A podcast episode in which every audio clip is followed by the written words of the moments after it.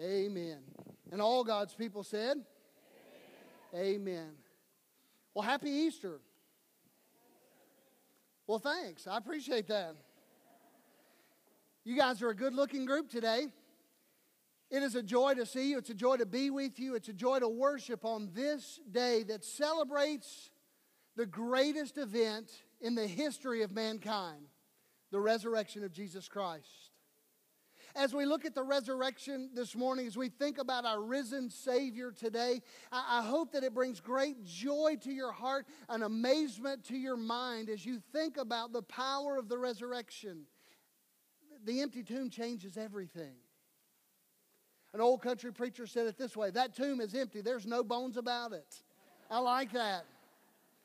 Today, as we think about the resurrection, I want us to look at it from the perspective of one of the disciples, Thomas, one who has been labeled with a, an unfortunate moniker. For 2,000 years, his name has been synonymous with what word? Doubting. Doubting Thomas. And I think as we look at him, we can learn some faith lessons together. So I invite your attention to John chapter 20. John chapter 20. And I want us to think about this idea of the resurrection because of its importance. And I want you to hear this, especially those of you who are guests of ours today. There have been a lot of people praying for you today. I've been praying for you today.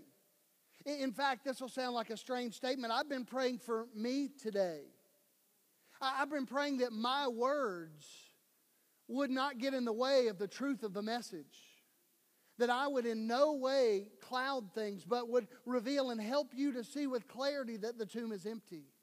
And so it is so vitally important for us to, to think about these things, to focus on these things this morning. In a moment, we'll come to our text in John chapter 20, but I want to ask you a question. How many of you, when you were growing up or even in more recent years, have ever been to a county fair? All right, how many of you have ever been to a state fair? How many of you have not yet raised your hand? Anybody? Okay, good. I just want to make sure we covered everybody. Well, what did you do when you went to the county fair? You did all the things that you do at one of those fairs. You walked down the midway and you look at the games. Maybe you rode a ride somewhere. You probably did a little people watching. That's always fun to just watch because there's some strange birds that show up there at the county fair. You probably ate something fried on a stick. You know, I mean, that's just what we do. America. I mean, I, I love it. That's what we do. One time I was at one of those little fairs. In fact, it wasn't a little one, it was the state fair, and there was sort of a sideshow. And the sideshow had a, a carnival worker there. And I knew his job was to do nothing more than to make money. But he was a barker, that's what they call him. And he was just, you know, hurry, hurry, step right up, uh, step right up. He was just calling out to people. There's something here that's so amazing, so astounding. It's a once in a lifetime thing for you to see. You need to come and see this great thing. And they had a whole row of great things. And for about two bucks each, you could see those great things. They were you know, sword swallowing man and fire breathing man and bearded lady and a two headed cow and all kinds of stuff. And none of those things really interested me that much. They were just all kinds of bizarre oddities.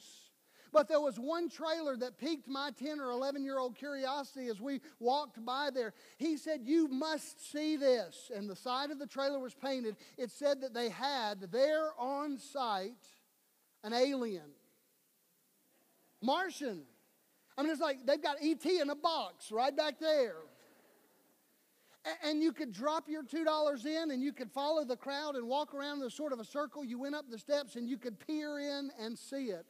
Well, curiosity got the best of me, and I had $2, so here it goes. I gave my $2, and I walked right up those stairs and through the line, and I waited patiently, and I saw the biggest hoax I'd ever seen in my life. It was the worst Hollywood prop you've ever seen. It was just a big plastic, uh, ugly thing looking up at you. I mean, there was just nothing to it. My $2 was long gone. They shuffled you on through, and another barker called out for you to see something else amazing. It was a hoax, a joke. My two bucks gone. But I want, to, I want you to hear this. For me, it was better to check it out for myself and to look at the facts and to see with my own eyes and discover if it was true or not than to walk away and not know if it was really true. That brings me to Thomas in the Bible. Some people have looked at Thomas and they've said all kinds of things about him being this doubting man. I, look at Thomas and I don't fault him for wanting to see for himself. I don't know about you, but I would bet there's a whole bunch of people in this room that want proof. You want the facts. I spent over three hours one night this past week, almost four o'clock in the morning. It went uh, to a discussion back and forth on Facebook with an atheist that lives across the country.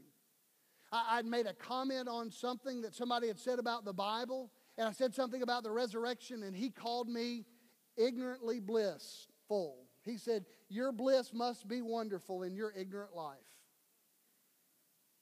And I said, Well, in my heart, in my mind, if I'm wrong, then I've really done no great disservice to this world. I've tried to love people and to give. I've tried to help people and not hurt them. I've tried to speak kindly and gently. I've tried to do the things that Jesus said to do. And if Jesus is not alive and there is no hope for life after this life, then I've really not lost out on anything. But if that guy's wrong, he's missed it all.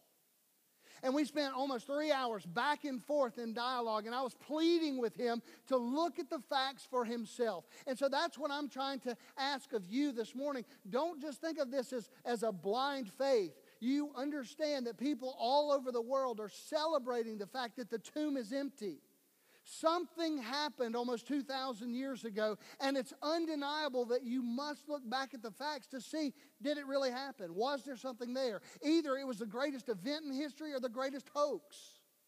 And I don't know about you, but I'd rather see for myself. And so, for all of us this morning, why don't we just peer in together and contemplate, consider? This isn't some apologetics class. I'm not trying to talk to you about defending the faith, and I'm not going line by line through all of the reasons why we should believe that the tomb is empty.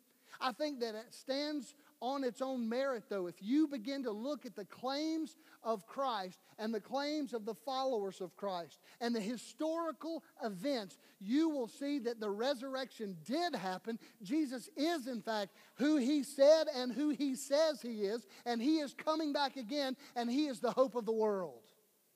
We celebrate that today. And as we look at it through the eyes of Thomas, I want us to see together that Thomas was one who had to see for himself. Now, let's recount, if you will, the, the story. Jesus was condemned and crucified on Friday, the week of Passover. He hung on the cross for some six hours, and he died that afternoon after saying with a loud voice, It is finished. They took his body off of the cross and they began to prepare his body for burial. He, he was given a borrowed tomb by a man named Joseph of Arimathea, a, a very wealthy man. And they started the preparation. Preparation of a body then was different than now. They didn't embalm bodies, they would wrap them in these grave clothes, if you will, and they would put uh, on the body all kinds of various uh, spices and, and fragrances so that the bodies in the tombs would not, as they decayed, be offensive all around. They would just prepare the bodies. Well, it was the Passover. We know that. And because it was uh, arriving toward the Sabbath time, they could not complete the burial process on Friday. So they did what they could with intent to come back on Sunday after the, the Sabbath and to finish the process of the body being prepared. We know that when they went to the tomb that early Sunday morning, Jesus appeared to one of the Marys. We know that the stone had been rolled away, and there she met him, and there she understood that he was actually alive. She burst back in, as we've heard so wonderfully portrayed in song that she came to the disciples and shared that message with them. They ran to the tomb. Peter runs into the tomb. God shows himself, Jesus shows himself to Peter. And we know that the appearances from that point forward began to increase in number and in numbers. He appeared first to Mary and then to the other Mary and then to Peter, and then we see him appearing to two men on the road to Emmaus. And then the disciples who are confused and scared and fearful and hopeful are locked inside this room, and all of a sudden, Jesus appears in their midst. He's there with them. And as he comes to them, he says to them, Peace be with you. Because that's what you say to somebody who is scared out of their tunic. I mean, peace be with you. They're frightened that Roman soldiers are coming after them. And Jesus appears.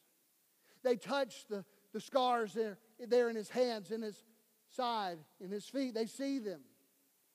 They communicate with him. They know that he is alive. And we know with great confidence that each of their lives were radically changed, that they were willing to die, not for some lie, not for some elaborate conspiracy of a stolen body. They were willing to go to death because they said, You can kill me, I've seen him. You can kill me, I've talked to him. You can try to discredit this message, but I know for a fact it is real. The church grew with exponential growth, explosive growth, because of that simple phrase He is risen. He is risen. He is risen. And when they discovered him being where he was, that he was now alive, they ran to others and they caught Thomas and they caught up with Thomas. In fact, we know that at this first appearance, Thomas was not with them. We can't read too far in between the lines of the text of Scripture, but I, I think it's interesting to think about Thomas. I don't know if it was just despair or fear, but Thomas was not with them. Alone, in isolation, perhaps hiding.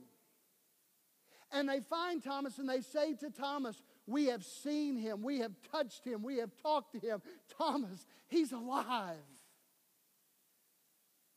That brings us to our text. If you'll look with me in John chapter 20. I've recounted the story, so let's move down a little ways in the story. Start in verse 19.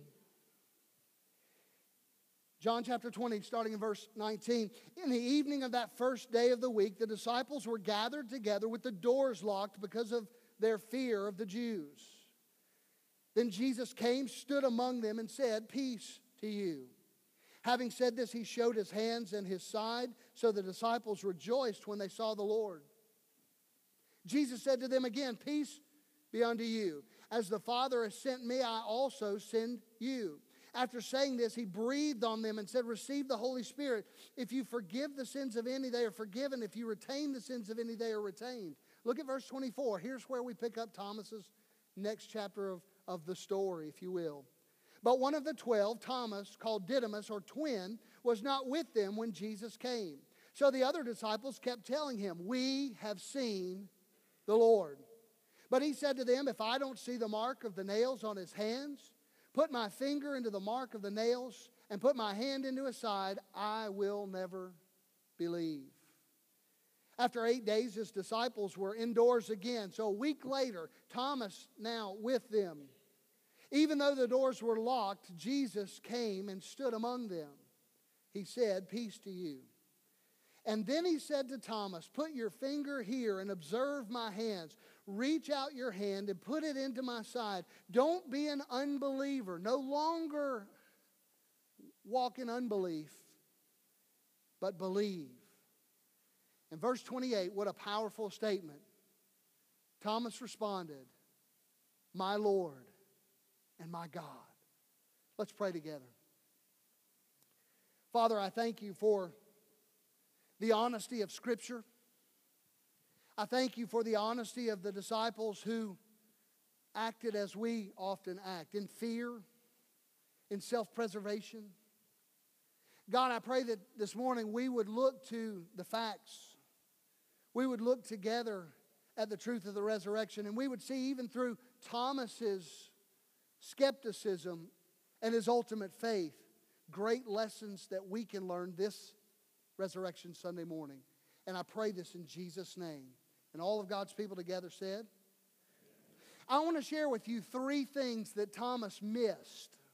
Now, we know that Thomas came to it, but I don't want you to miss these.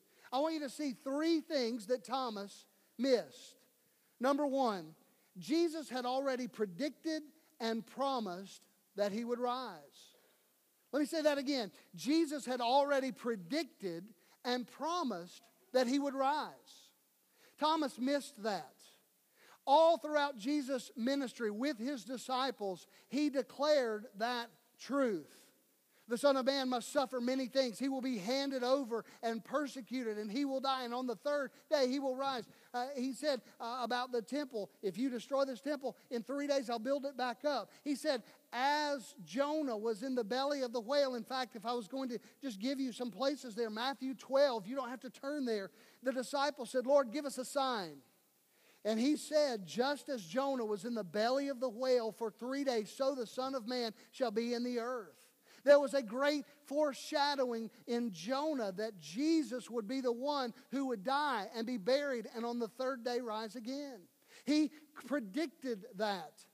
I want you to hear this. Predictive prophecy is one of the toughest things for a skeptic to get around. It's a hurdle they have to struggle with. In real time, hundreds of years before, there was a prediction of a promise of a, a, Messiah, a Savior, a coming one that would come and redeem the world. There was a beautiful picture in Isaiah of one who would come and the government would rest upon his shoulders and he would be a suffering servant.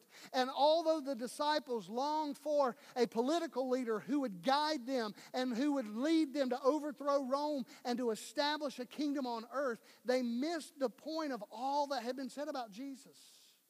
But Jesus himself had promised and predicted his own death, burial, and resurrection. And in doing so, it's important for us to think Thomas just missed that. Mark chapter 8 the Son of Man will be rejected, suffer many things, and will be killed. Was he, let me just ask you, let's do an Easter quiz this morning. Was he rejected by the elders and the chief priests? Some of you did not answer on that test, and if you do not answer, it'll be marked incorrectly. Let's try that test again. Was he rejected by the elders and the chief priests? Did he suffer? Was he killed? So, why is there doubt that he would be raised? He said, I will suffer, I will be rejected, I will be killed, I will rise. Why is it that they were so hung up at that point? They didn't understand the concept of, re- of resurrection. They didn't understand the power that Jesus had. And now they're in a place where they're so fearful of everything that is around them. But here's what's interesting it was so understood by so many that he had predicted he would rise. In fact, it was so understood by the crowd, the religious leaders, and, and other followers, even those who didn't believe. How do we know that? It was so widely taught that they said, You better get someone to seal this grave. You better get some guards on this place. Why? Because the rumors are that he's going to rise from the dead, and we don't want his followers stealing the body.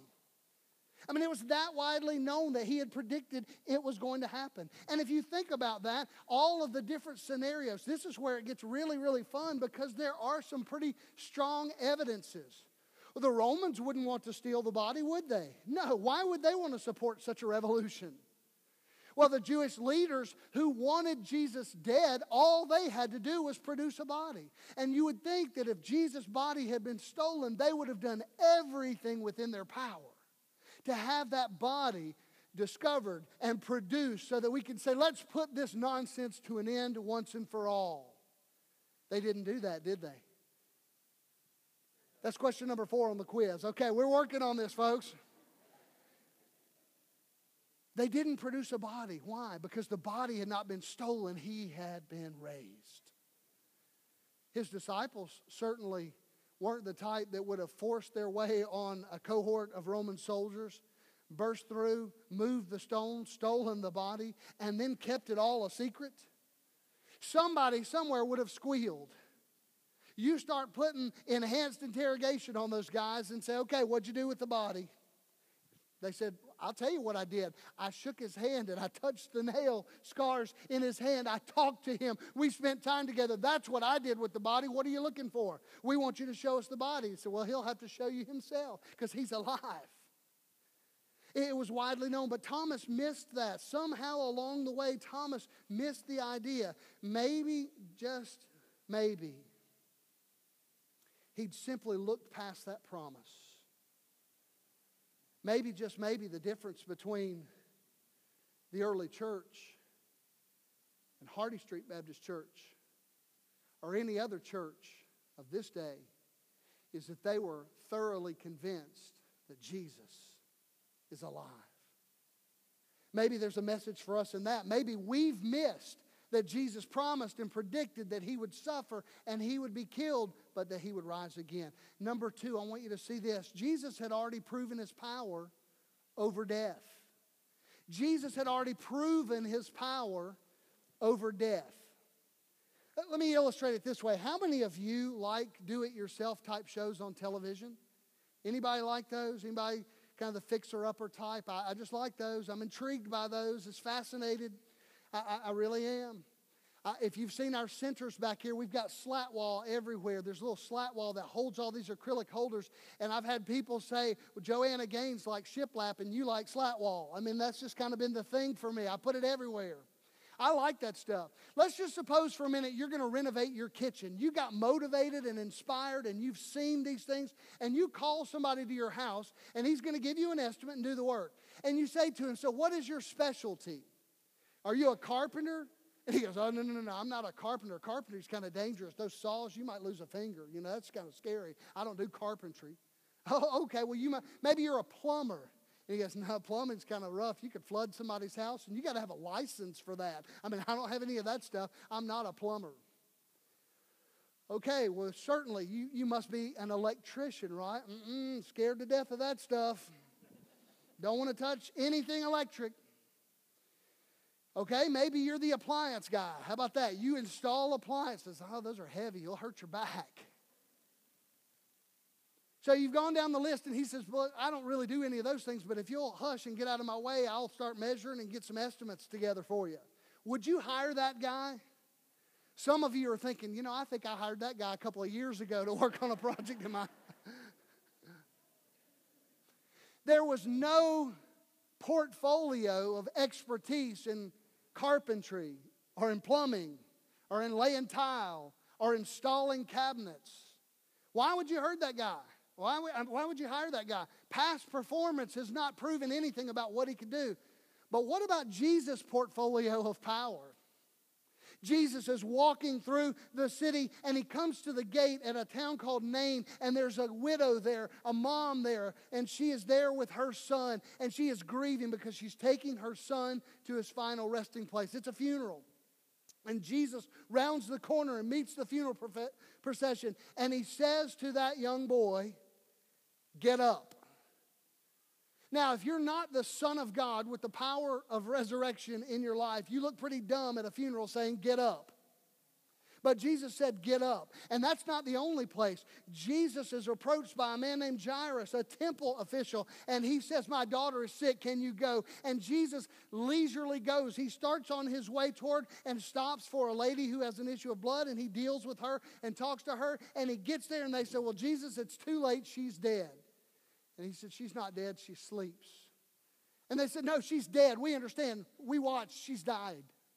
And Jesus goes into the room and there with the little girl, and what does he say to her? Get up. In John chapter 11, they come to Jesus and they say, Jesus, your friend Lazarus is sick. And he stays where he is. And they come with full report that Lazarus has died. And Martha even comes to him and says, Jesus, if you had only been here, and Jesus says to his disciples, Lazarus is dead, and for your sake, I'm glad I wasn't there. Because he knew he had the power to do what he was about to do. And he walks forth to the grave and he says, I'm going to raise him. Open the stone, move, or move the stone, open the grave. And they said, You can't do that. He's been in there four days. In the King James, by now, he stinketh. You don't want to do that. And, and he said, Lazarus, come forth. I cannot say those words without repeating the oldest preacher line in the world, but I've heard it said time and time again. Had Jesus not called Lazarus by name, every dead man in that graveyard would have risen and walked. But he said, Lazarus, come forth. He had a proven track record. Now, the stock market gives you a great disclaimer. It says past performance is not an indicator of future results. But that's not true with Jesus. Past performance is a perfect guarantee of his power to raise himself from the dead and to raise you and me from death to life. Jesus had already proven his power over death. He had promised and predicted his ability. What a powerful thing. Jesus had a, a portfolio of power. In Acts 2 24, it says this Death couldn't hold him. That's the Hanbury translation. Go back and look it up. Luke just wrote, Death could not hold him. In essence, Luke would say this, and so would the disciples. You can kill his body, you can wrap it up, you can put it in a tomb, you can seal it, but don't buy a headstone. That'll be a waste of your money.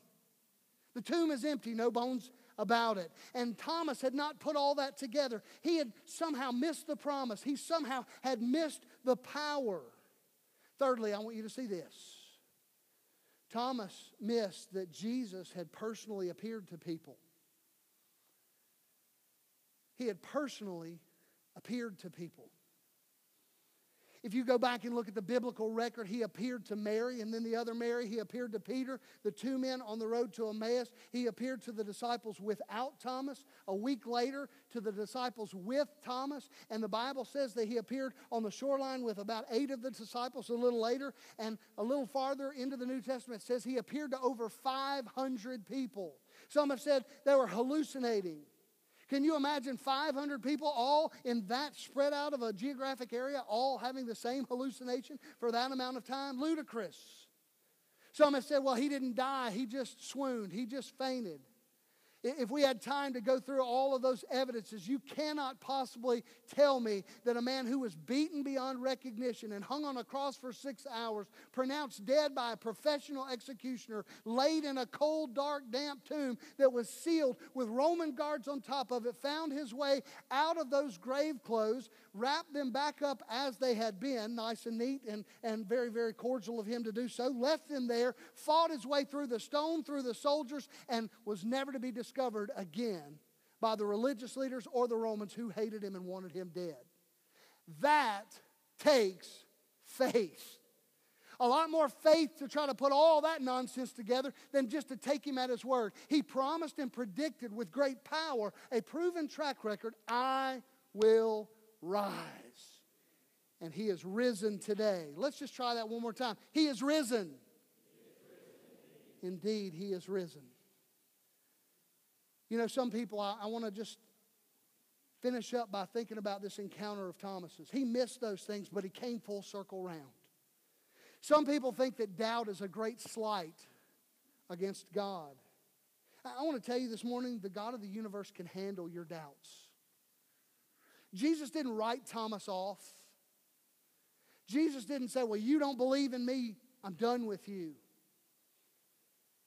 Here we are this week later, verses 26 and 27 bring us to the encounter with Thomas. Eight days after his disciples were indoors again, Thomas was with them. Even though the doors were locked, Jesus came and stood to them with among them and said, Peace to you. He said to Thomas, Put your finger here and observe my hands. Reach out your hand and put it into my side. Don't be an unbeliever, believe. Jesus says to him, you are blessed because you have seen and believed. Your skepticism and doubt have been taken away. But he goes on one verse past what we read in our text and says, Blessed are they who never see and believe. He's talking about us. He's talking about us that would believe the report from a distance and still say, Yes, that is truth. And many around the world, millions in fact, their lives have been totally transformed, giving up wealth and comfort and family and all kinds of things just to say, everything I give is worth uh, nothing in comparison to all that I gain in Christ because He's risen. 2,000 years later, church, we have a reason to believe there's evidence that really does demand a verdict. And I want you to search it out for yourself. Maybe you came in this place today and you're here because mom or grandma or someone put some pressure. Maybe your wife said, You know, we really need to have the kids at a church. And maybe you were driving by and just pulled in. I don't know the circumstances of why you're here, but I'm glad that you're here. But I hope that you will take this far more than just a religious exercise. You see, I, like Thomas, missed all of it for the first 17 years of my life religious as I could be. But I came to a place where someone spoke into my life, and I'm so thankful for him. Speaking into my life you must be born again. He was a pastor and he spoke very clearly to me. You're a sinner. And I said, Well, thanks a lot, ex friend. You know, who are you to tell me I'm a sinner? But he told me the truth. And the truth was, I was a sinner and I am a sinner, but I'm a redeemed sinner now because Jesus paid it all. And today, you have a reason to believe. Jesus Christ shed his blood and died on a cross for you and for me. That secured victory over death, but his ultimate resurrection three days later gives for us hope that he can raise us too. This morning, if you're separated from God, if you're doubting and skeptical, you can believe. You can learn from a man like Thomas. Uh, one last thing. I, it's not lost on me. I said it before, it's, it's sort of an unfortunate moniker. Thomas, the doubting one. In John chapter 11, when Jesus is going to go and heal Lazarus, when he's going to raise him, they said, Jesus, last time we were there, didn't they try to stone you? And who steps up and says, I'll go with you? Thomas. Go back and you can read it. In fact, Thomas says, Well, if we're going to go there and die, let's go. That doesn't sound too doubtful to me. You know what I see as the common denominator? When Thomas was with Jesus physically, his faith was strong. Misguided, maybe. Let's just go die. When he was separated for a time from Jesus, his world fell apart. When he was with Jesus again, we see my Lord and my God. Maybe your life is falling apart or crumbling or just unraveling or just unsatisfying because Jesus is not in the equation and you need to find yourself connected with Him. Thomas found great hope and strength with Jesus. So today you can be saved. You can trust Him. And I know that you got all dressed up and you came to this place and you probably got plans to take pictures or plans to eat some wonderful lunch and you got family plans. And you said, Well, I'll respond later. When Thomas encountered the risen Christ, he said, There is no later, there is right now. My Lord, my God. I love the sequence of the events. As soon as he came to the place where he was conveyed, he said, Jesus is real, Jesus is life, he is alive. My Lord, my God. He trusted him. Trust Jesus today. Members of our staff will be here at the front. We're going to sing a hymn of dedication, a time of decision. We would ask everyone to stand with us as we sing and you allow God to work in your heart. Whatever it is that He's put on your heart, let's all stand together. Perhaps you need to unite with this church family. We would love for you to be a part of this church. Perhaps you need to be saved. Today, the tomb is empty, no bones about it, and Jesus stands ready, willing, and able to save you from your condition. Let's pray and we'll sing. Father, use this time for your glory. Let people respond to you by faith. In Jesus' name, amen.